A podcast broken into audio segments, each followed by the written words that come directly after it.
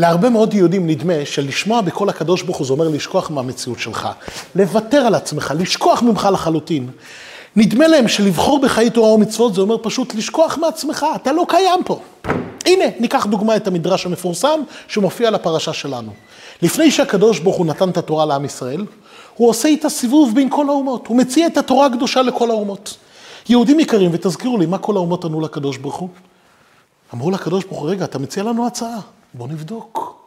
בוא נראה, מתאים, לא מתאים, מסתדר לנו, יכולים לקיים, לא יכולים לקיים. הפעילו שיקול דעת. ומה קרה, כש... מה קרה כאשר הם הפעילו שיקול דעת?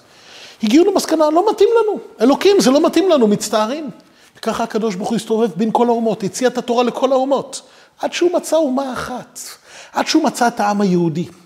העם היהודי, כך נראה, ענה לו את התשובה שהוא כל כך חיפש. הוא ינו לו את התשובה שבעצם זה מה שהוא רצה לשמוע. אלוקים, נעשה ונשמע. זה מה שענינו לקדוש ברוך הוא. רגע, מה נעשה ונשמע? ומה עם המציאות שלי? מה עם השכל שלי? מה עם הרגשות שלי? אין לי רצון משלי, אין לי תענוג משלי. נעשה ונשמע, אני לא קיים, אין לי שום שיקול דעת יהודים. אז יהודים יקרים, בואו נתעמק פה. אני בטוח שאנחנו נתעמק, אנחנו נגלה עומק חדש בתשובה, בתשובה שלנו לקדוש ברוך הוא נעשה ונשמע. אני רוצה להקדים קטע מהאגדה של פסח. אנחנו אומנם רק בערב ראש חודש אדר, בעזרת השם, סוף השבוע, יום שישי, ושבת קודש זה ראש חודש אדר כבר מרבים בשמחה, אבל אני רוצה להביא קטע מהאגדה של פסח. אומרת האגדה כנגד ארבעה בנים דיברה תורה. אחד חכם, אחד רשע, אחד תם ואחד שאינו יודע לשאול. מה החכם שואל? יהודים, יהודים יקרים זוכרים? מה החכם שואל? כך נאמר באגדה. מה החכם, מה הוא אומר? מה העידות והחוקים והמשפטים אשר ציווה השם אלוקינו איתכם? החכם רוצה לדעת על התורה, הוא רוצה לדעת על המצוות. תלמדו אותי, תלמדו אותי מה ההלכות, מה המצוות שהקדוש ברוך הוא דורש מאיתנו. עונים לו בהגדה, ואף אתה אמור לו כהלכות הפסח. הוא כל כך רוצה ללמוד, הוא כל כך רוצה לדעת, להחכים, הוא רוצה באמת לדעת, אדרבה, תנצל את הרצון שלו, תנצל את זה. ואף אתה אמור לו כהלכות הפסח. אין מפתירים אחר הפסח אפיקומן. עוד הפעם יהודים יקרים, כך נאמר בהגדה. אמור לו כהלכות הפסח. אין מפתירים אחר הפסח אפיקומן. מה פשר המשפט הזה, אין מפתירים אחר הפסח אפיקומן? פשט הדברים, אנחנו אומרים לבן החכם, אם אתה רוצה לדעת, אנחנו נלמד אותך את הכל, את כל הלכות הפסח, עד ההלכה האחרונה. אין מפתירין אחר הפסח אפיקומן.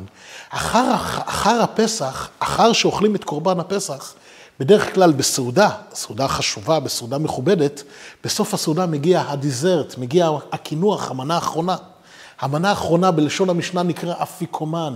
אפיקומן, תוציאו את האוכל, תוציאו את סוף האוכל, תוציאו את המנה האחרונה. זה נקרא אפיקומן. שוב, אפיקומן זה הכינוח. אחר הפסח, בליל הסדר, אחר שאכלת את קורבן הפסח, אל תסיים באפיקומן, אל תסיים באיזה כינוח, באיזה כינוח מתוק, פירות, איזה גלידה, איזה עוגה טובה. לא. אחר הפסח לא מפתירים באפיקומן. למה?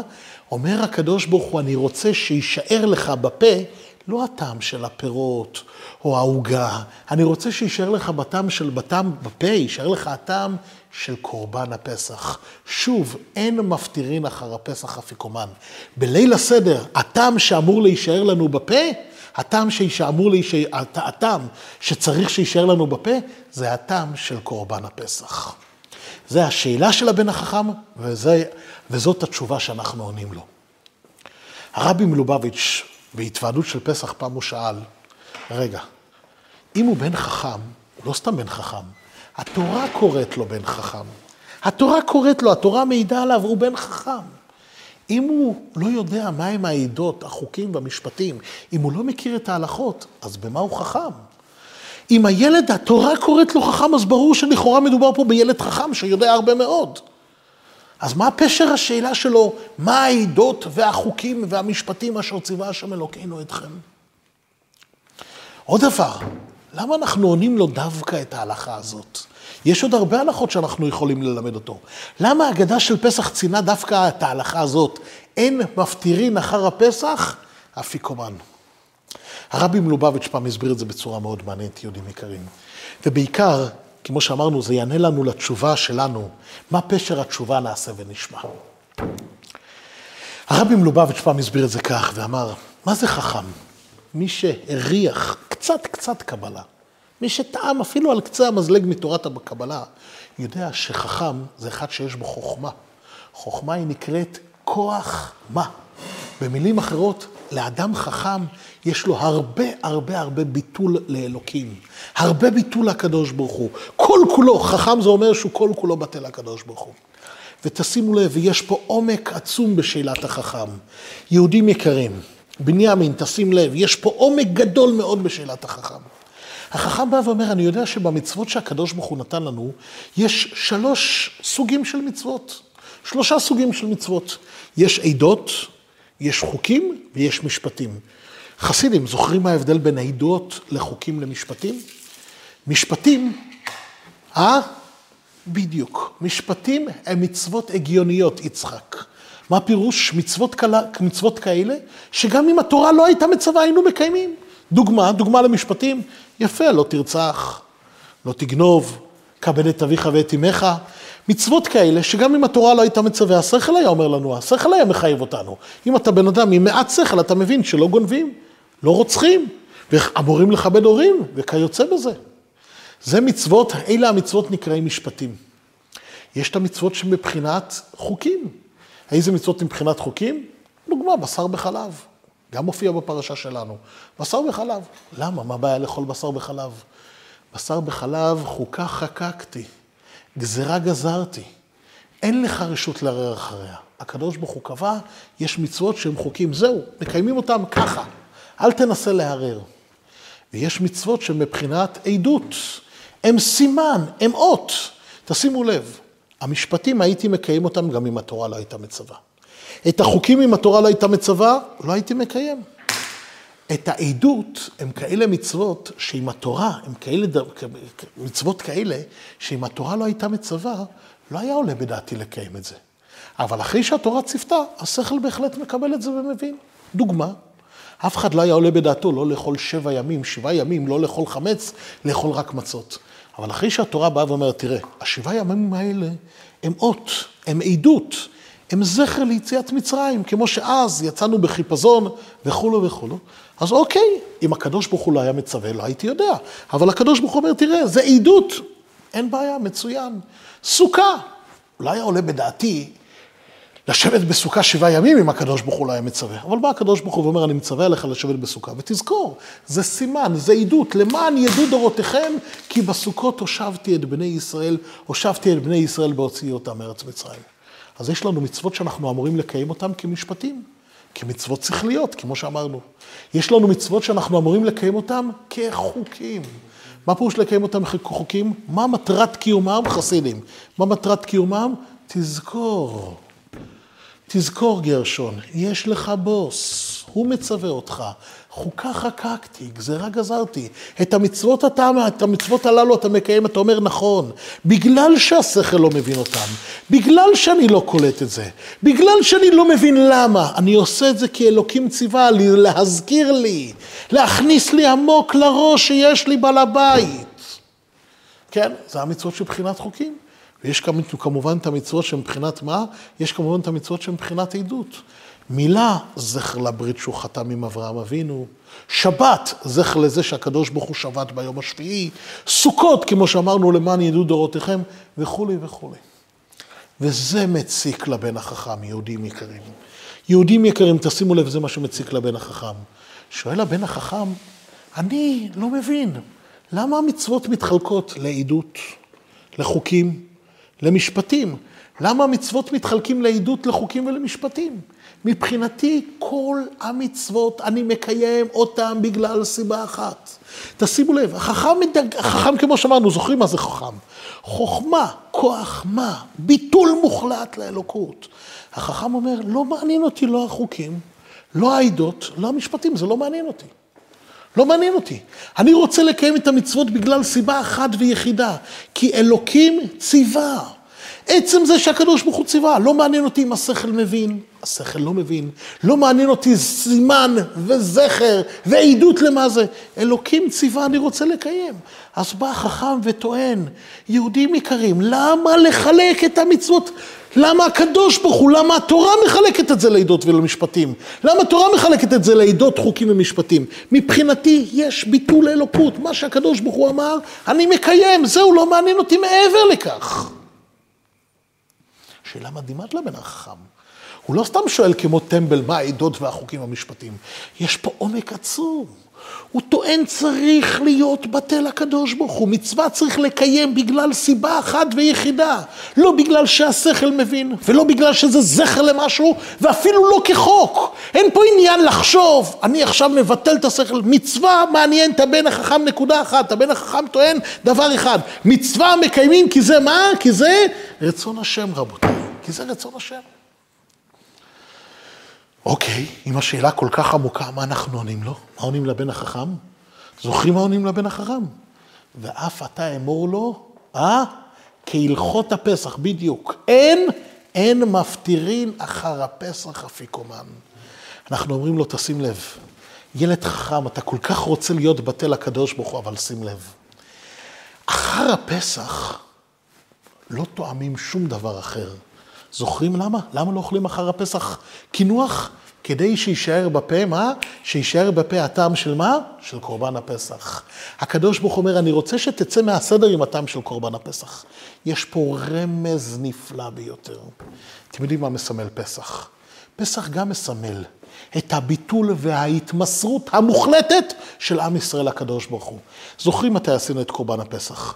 לקחנו את האליל של מצרים, כשהיינו עוד במצרים, נכון? את קורבן הפסח הראשון, הרי עשינו עוד כאשר היינו בתוך מצרים.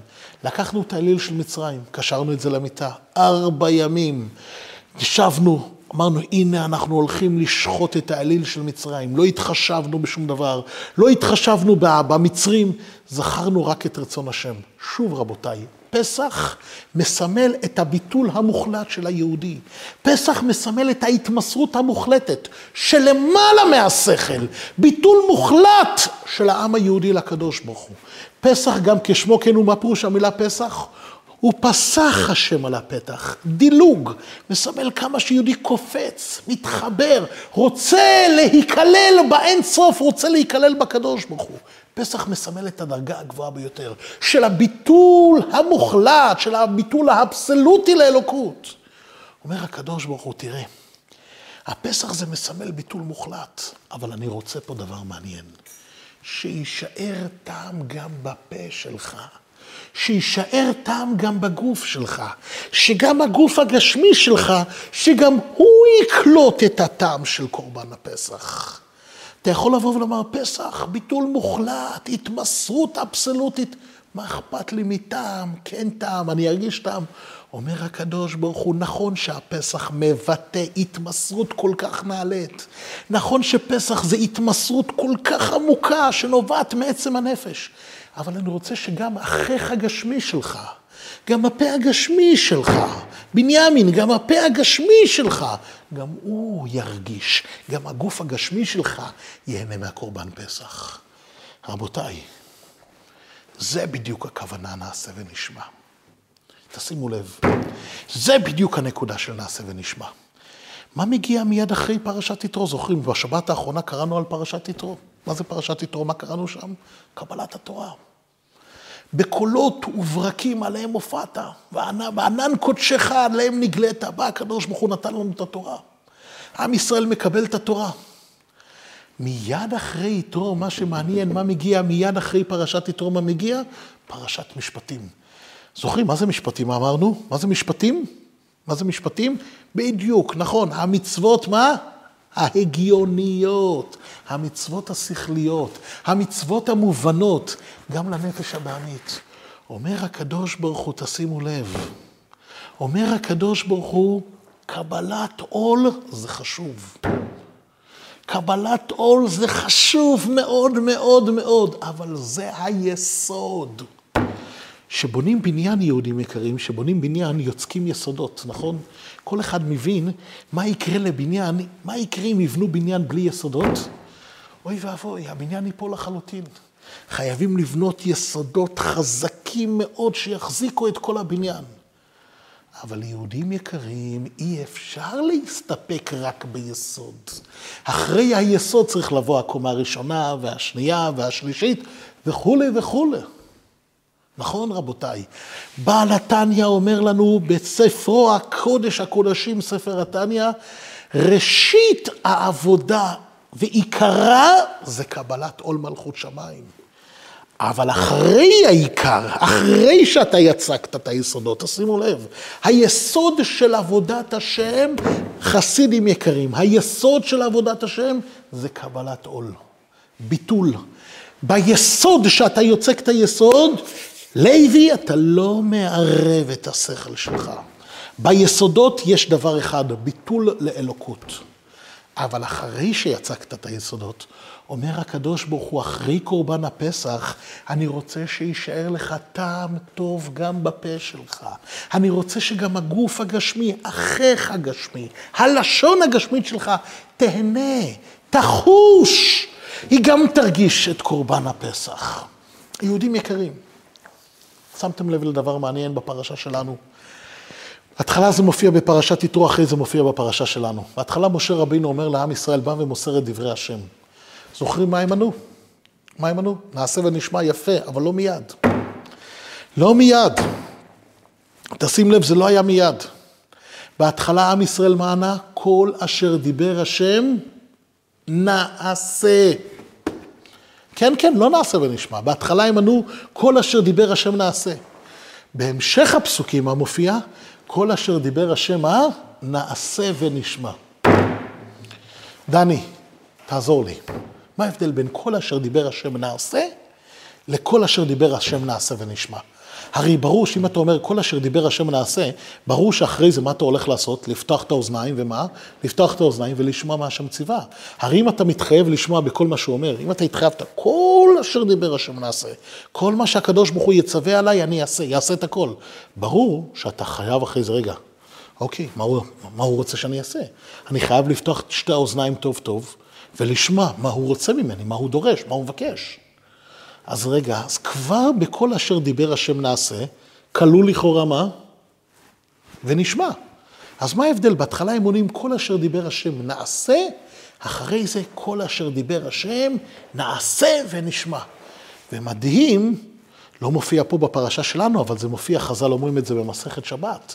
כאשר ענינו את התשובה, נעשה ונשמע, ירדו מיליון מאתיים אלף מלאכי השרת, כן, כן, מיליון מאתיים אלף מלאכי השרת, וקשרו לכל יהודי ויהודי שני, שתי, שני כתרים. אחד כנגד נעשה ואחד כנגד נשמע.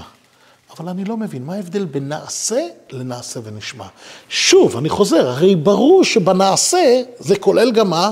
זה כולל גם נשמע. ברור שאני הולך לשמוע מה אתה הולך לצוות עליי. ברור שאני חייב לשמוע מה הקדוש ברוך הוא עושה ממני. הרי אם אני אומר, אלוקים, כל מה שתצווה אותי אני אעשה, אלוקים, הכל אני אעשה את הכל, אבל אני הולך להכניס אטמים חזקים לאוזניים ולא לשמוע כלום, זה נקרא לבלבל את המוח, זה לא נקרא שאמרתי כל אשר דיבר השם נעשה.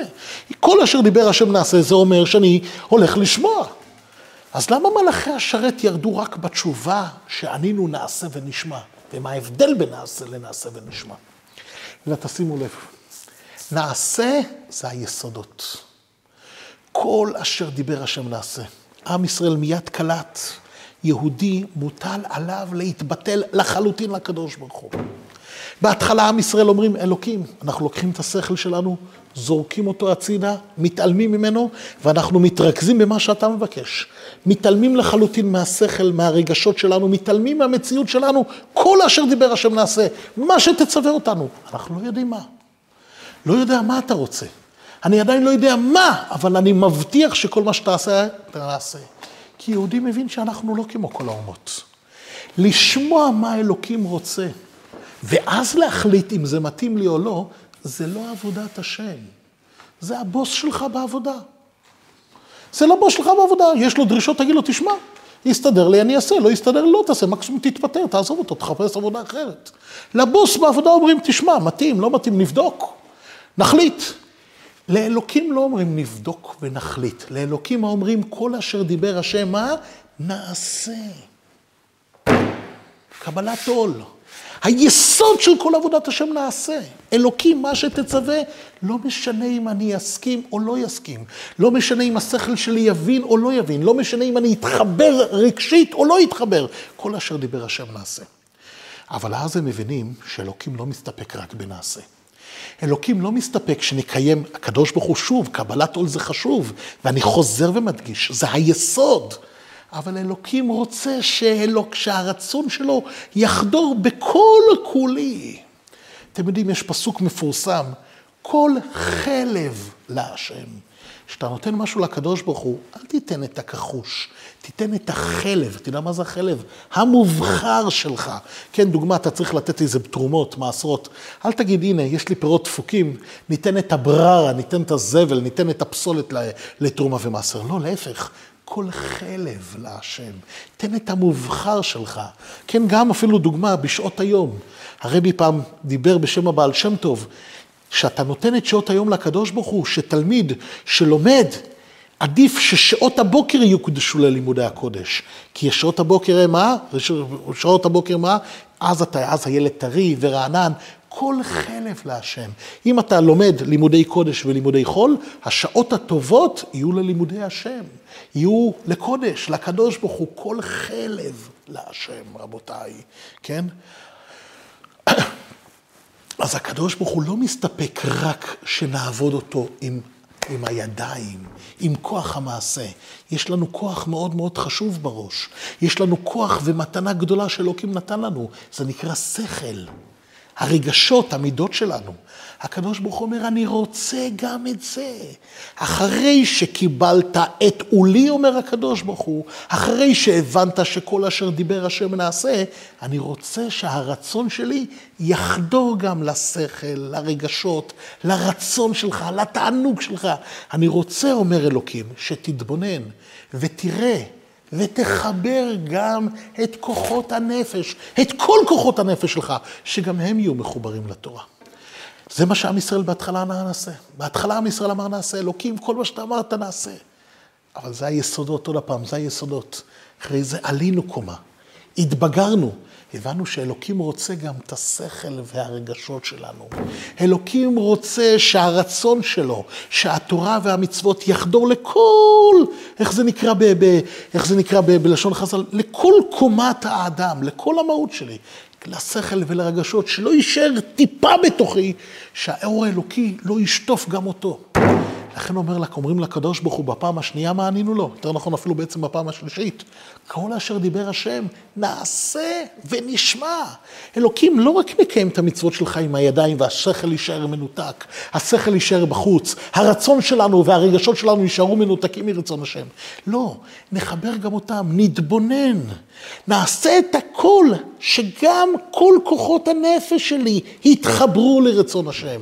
שכל העשר, שאני אפעל לו, אנחנו הבטחנו לקדוש ברוך הוא, נפעל שהרצון שלנו גם הוא יהיה זהה, שהשכל, המידות, הרגשות שלי, גם הם יהיו רצון, גם הם יהיו, גם הם יהיו קשורות לרצון השם.